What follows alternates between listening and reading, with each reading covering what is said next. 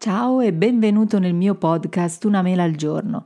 Io sono Carmen Latorre, esperta in comunicazione e social media e questo podcast è pensato come un corso di formazione pratico per chi ha un'attività locale e vuole imparare a comunicare sui social.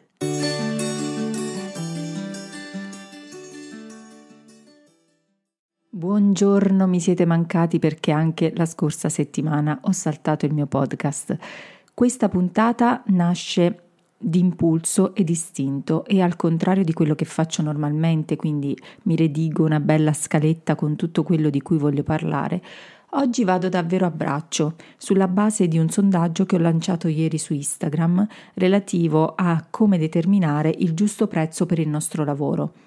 Questo è un tema che mi attanaglia da sempre. Io sono passata da dipendente ad artigiana e lì forse ancora di più si è enfatizzato questo aspetto del non tenere conto dei numeri. I numeri sono fondamentali perché se vuoi continuare a lavorare nel tempo e farlo in maniera remunerativa, devi per forza tenere conto dei numeri. Purtroppo eh, spesso non, io stessa non lo faccio e lavoro come se lo facessi per beneficenza, ma in realtà non è così. Quando ti trovi eh, a non sentirti in parte riconosciuto neanche quello che stai facendo, ti devi per forza fermare e capire che cosa stai sbagliando.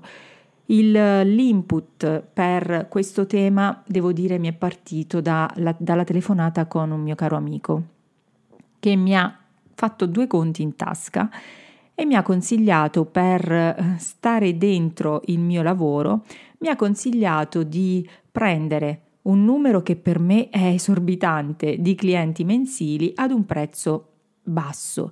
E dico basso perché in relazione a quello che è il lavoro che io vado a fare, per me è davvero un prezzo basso. Ma evidentemente dal di fuori la la visione, eh, la, il punto di vista, la prospettiva è completamente diversa. Voi sapete che io sono partita facendo formazione per eh, formazione alle attività su come comunicare sui social. La mia attività si è trasformata in, nel giro di pochissimo tempo, forse in due o tre mesi si è trasformata dalla formazione alla gestione dei social, perché mi sono resa conto che le attività non hanno tempo, non hanno voglia, eh, spesso non hanno le competenze, non spesso, ma non hanno le competenze per potersi occupare dei propri social. Eh, c'è chi lo fa ovviamente e lo fa anche in maniera fruttifera lo fa anche in maniera che funzioni, ma in realtà se ci pensiamo bene eh, la gestione dei social richiede una serie di, di skills che eh, io stessa non ho tutte, quindi anzi servirebbero per una gestione efficace dei social, servirebbero a dire il vero diverse professionalità. Servirebbe il fotografo, il videomaker, il grafico, il copywriter, l'analista dei dati, il, uh, chi si occupa delle sponsorizzate, insomma, servono una serie di figure che insieme andrebbero a realizzare una comunicazione efficace sui social. Questo però non è sostenibile, non è sostenibile per le attività sia economicamente ma sia anche a livello di controllo e di eh, coesione di tutte le attività di diversi professionisti insieme, a meno che ovviamente non venga fatta questa, mh, questo lavoro non venga fatto direttamente all'interno di un'agenzia. Il lavoro del social media manager richiede davvero tantissimo impegno, tanta dedizione, tanta pazienza e tanta voglia di mettersi in discussione, entusiasmo per tutto quello che circonda il mondo digitale e poi bisogna avere anche la capacità empatica di rapportarsi con i clienti, anche perché è un lavoro che necessariamente va fatto in collaborazione con il cliente, per, perlomeno per come lo faccio io. E lavorare eh, immedesimarsi nei brand, in diversi brand in base alla, tipo, alla tipologia di cliente eh, che hai, ti fa diventare un vero e proprio attore, ti fa diventare come un, come un liquido, come acqua che si plasma in base al brand che noi dobbiamo andare a rappresentare, in base ai suoi valori, in base al suo modo di volersi presentare, in base alle persone che lo caratterizzano, al tono di voce che vogliono avere, in base ai loro colori che possono essere diversi dai miei. Quindi bisogna fluidificarsi e immedesimarsi completamente in ogni attività che noi andiamo a gestire. A questo io aggiungerei il fatto che trattandosi comunque di eh, attività locali, spesso eh, in, si inserisce un rapporto empatico, per cui lavori senza tenere conto delle ore di lavoro che trascorri eh, insieme a loro. Io ci sono, ad esempio, ho, ho degli appuntamenti mensili, vado una volta a settimana all'incirca dai miei clienti per, um, sia per raccogliere materiale, quindi per fare video, per fare foto, per fare interviste, per fare anche magari delle piccole interviste ai clienti che entrano in negozio. Insomma, cerco di raccogliere un po' di materiale che poi mi spalmo per, eh, la, la, per il calendario editoriale di un certo periodo di tempo. Ovviamente nel momento in cui vado lì non è che pianifico di stare lì un'ora e mezza e io sto lì un'ora e mezza perché ci devi mettere in mezzo comunque eh, che sono attività in in fase di lavorazione, quindi sono aperte al pubblico, di conseguenza eh, possono avere gente anche per tutto il tempo che io sono lì. E io in quel tempo non riesco a fare granché perché se devo fare, fare dei video uh, ai titolari oppure ai dipendenti e, non posso farlo se ci sono clienti. Quindi i tempi non sono sempre calcolabili, mettici anche il caffè, mettici la chiacchiera in mezzo perché poi eh, questi clienti diventano amici ed è anche molto piacevole scambiarci due chiacchiere. Quindi alla fine il tempo che se ne va non riesci a quantificarlo in ore. L'unica cosa che puoi fare è cercare di, eh, di pensare grandi linee a quali, es- a quali, possono essere i parametri cui, a cui aggrapparti per definire il giusto prezzo. Eh, la definizione del giusto prezzo per quanto mi riguarda è, compl- è sempre stata complicata anche eh, anche nella comunicazione. E abbiamo una sorta, di, eh, una sorta di vergogna nel comunicare il prezzo, e, come, se, come se stessimo rubando, commettendo un omicidio. E c'è stato un caso particolare che io purtroppo non dimenticherò mai, eh, con una persona che io stimavo tanto in realtà in cui mi sono sentita davvero umiliata, ma a livelli, a livelli mai visti e, e pensare che pen, pensavo di aver chiesto anche un prezzo basso per fare una cortesia. E sentirsi umiliata così alla mia età vi assicuro è una sensazione che io non vorrei provare mai più e che mi ha messo addosso ancora più paura nella definizione e nella comunicazione dei prezzi e questo mi ha portato spesso a tenermi con i prezzi più bassi ma ora ho capito che il problema del prezzo non è un problema mio, ma è forse è del fatto che ho sbagliato il target a cui vendere i miei servizi.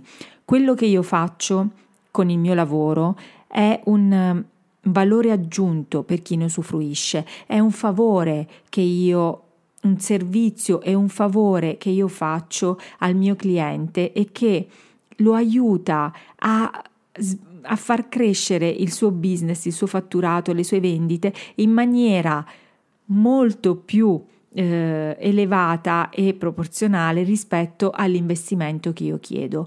Quindi il mio non deve essere assolutamente un, modo per per spillare soldi, ma è un modo per aiutarti a migliorare la tua attività. Quindi io a questa cosa ho dovuto per forza dare il giusto prezzo.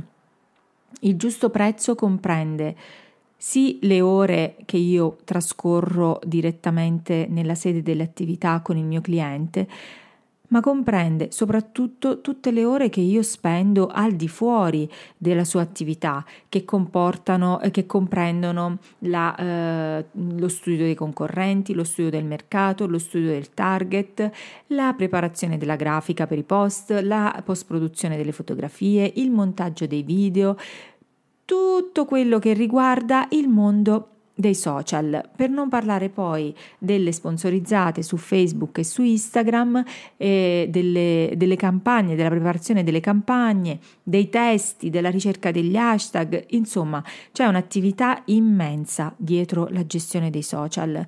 Ora immaginiamo per un attimo che io decida di seguire un cliente, quindi gestendogli i social in toto, quindi dalla creazione del materiale alla realizzazione eh, di tutto, quindi della grafica, dei contenuti, alla pubblicazione direttamente io al posto loro. Allora, mettiamo che io uh, lo faccia a 250 euro a cliente. Secondo voi quanti clienti dovrò prendere al mese per arrivare ad una cifra accettabile? Per arrivare a una cifra accettabile io ne devo prendere 20 come si fa a gestire 20 clienti, cioè 20 clienti a livello caratteriale e a livello umano, 20 clienti a livello di contenuti da realizzare, 20 clienti a livello anche di, ehm, di creatività, perché ovviamente ogni, ogni, cliente opera in un settore diverso e creare contenuti per ciascun settore richiede la conoscenza di quel settore, la ricerca di quel settore, eh, mh, conoscere tutti i problemi che ruotano intorno a quel settore. E dovrei prendere sicuramente delle persone che mi aiutano. Prendere delle persone che mi aiutano significa anche controllare il loro operato, gestire il loro operato, guidarle e sicuramente anche formarle perché non tutte saranno già pronte per, per come le vorresti trovare tu. Questo che cosa comporta quindi? Comporta diversi diversi parametri e fattori di cui tenere conto nella definizione del prezzo.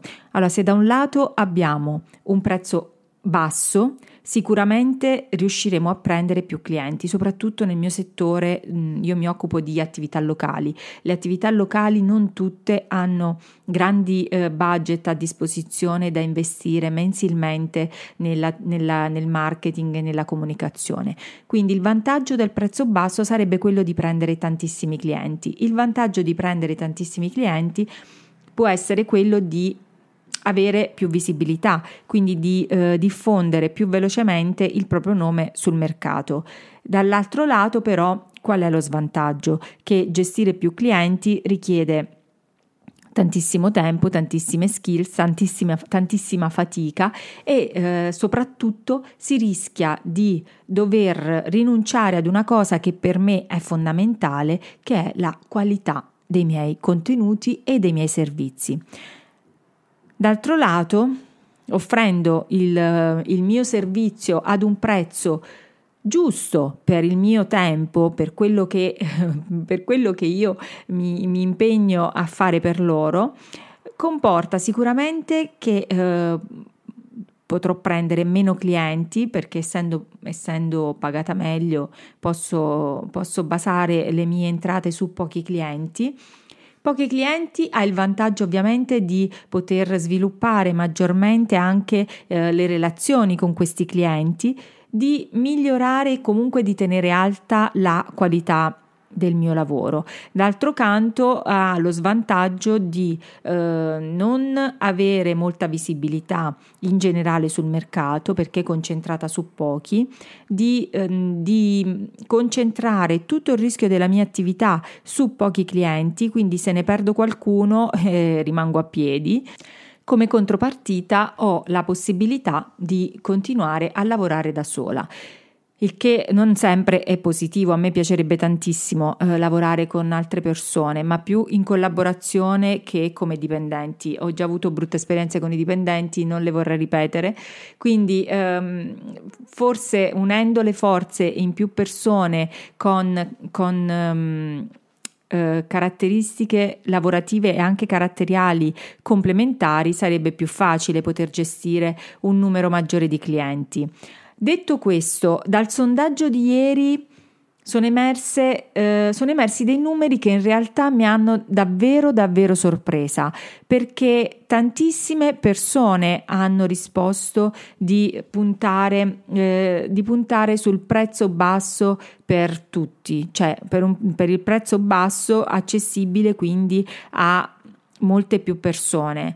E questa cosa un po' mi, mi ha lasciata perplessa perché mh, mm, mi rendo conto che abbiamo davvero una vastità di modi di pensare e che ci vuole anche fortuna nell'incontrare il cliente giusto per noi. Se io, ho, se io sono una persona eh, che lavora in un certo modo e mm, ad esempio imposto il mio lavoro sui social eh, al contrario di come fanno tutte le agenzie, eh, io imposto il lavoro dei, sui social dei miei clienti eh, in maniera molto empatica, nel senso che eh, non, non sono, la mia comunicazione non è una comunicazione di tipo commerciale, è una comunicazione improntata sul metterci la faccia, è improntata sul personal brand, è, su, è improntata sul costruire una relazione con il cliente. Quello che faccio con i miei social solitamente faccio anche con i social dei miei clienti. Questo non significa che io voglia div- far diventare i miei clienti degli influencer, ma ho visto dei risultati in solo un mese di gestione dei social pazzeschi e mi sono resa conto di quanto eh, la costanza nella pubblicazione, la varietà dei contenuti sia l'unica arma efficace per poter crescere sui social. Abbiamo avuto dati di visibilità e di, di click sul link al sito eh, assurdi, davvero in meno di un mese. Questo mi fa riflettere anche sul fatto che se io curassi i miei social con la stessa costanza con cui curo i social dei miei clienti, a, questo, a quest'ora avrei veramente tantissimi follower perché ho visto che la costanza, la costanza, la costanza premia tantissimo. Devo dire anche che io um, faccio tanti video, pubblico tanti video e ho notato soprattutto che i reel ci hanno fatto arrivare a un pubblico che non ancora ci seguiva ampissimo, quindi eh, abbiamo risparmiato in questo modo anche tantissimi soldi di sponsorizzate perché abbiamo avuto una visibilità davvero pazzesca con, um, con pochi reel. Io programmando tre post a settimana spesso uh, due, di questi, due, due post su tre uh, sono reel e devo dire che la quantità di persone non follower che hanno visto i reel è molto ma molto più ampia dei follower. Dei follower. Quindi quindi eh, i risultati sono pazzeschi e a questo punto ne approfitto per dirvi che la costanza e la qualità dei contenuti assolutamente è premiante. Detto questo, io mh, mm, vorrei davvero che continuassimo a parlarne dell'aspetto del prezzo perché eh, per me è un tabù da superare e soprattutto per noi donne.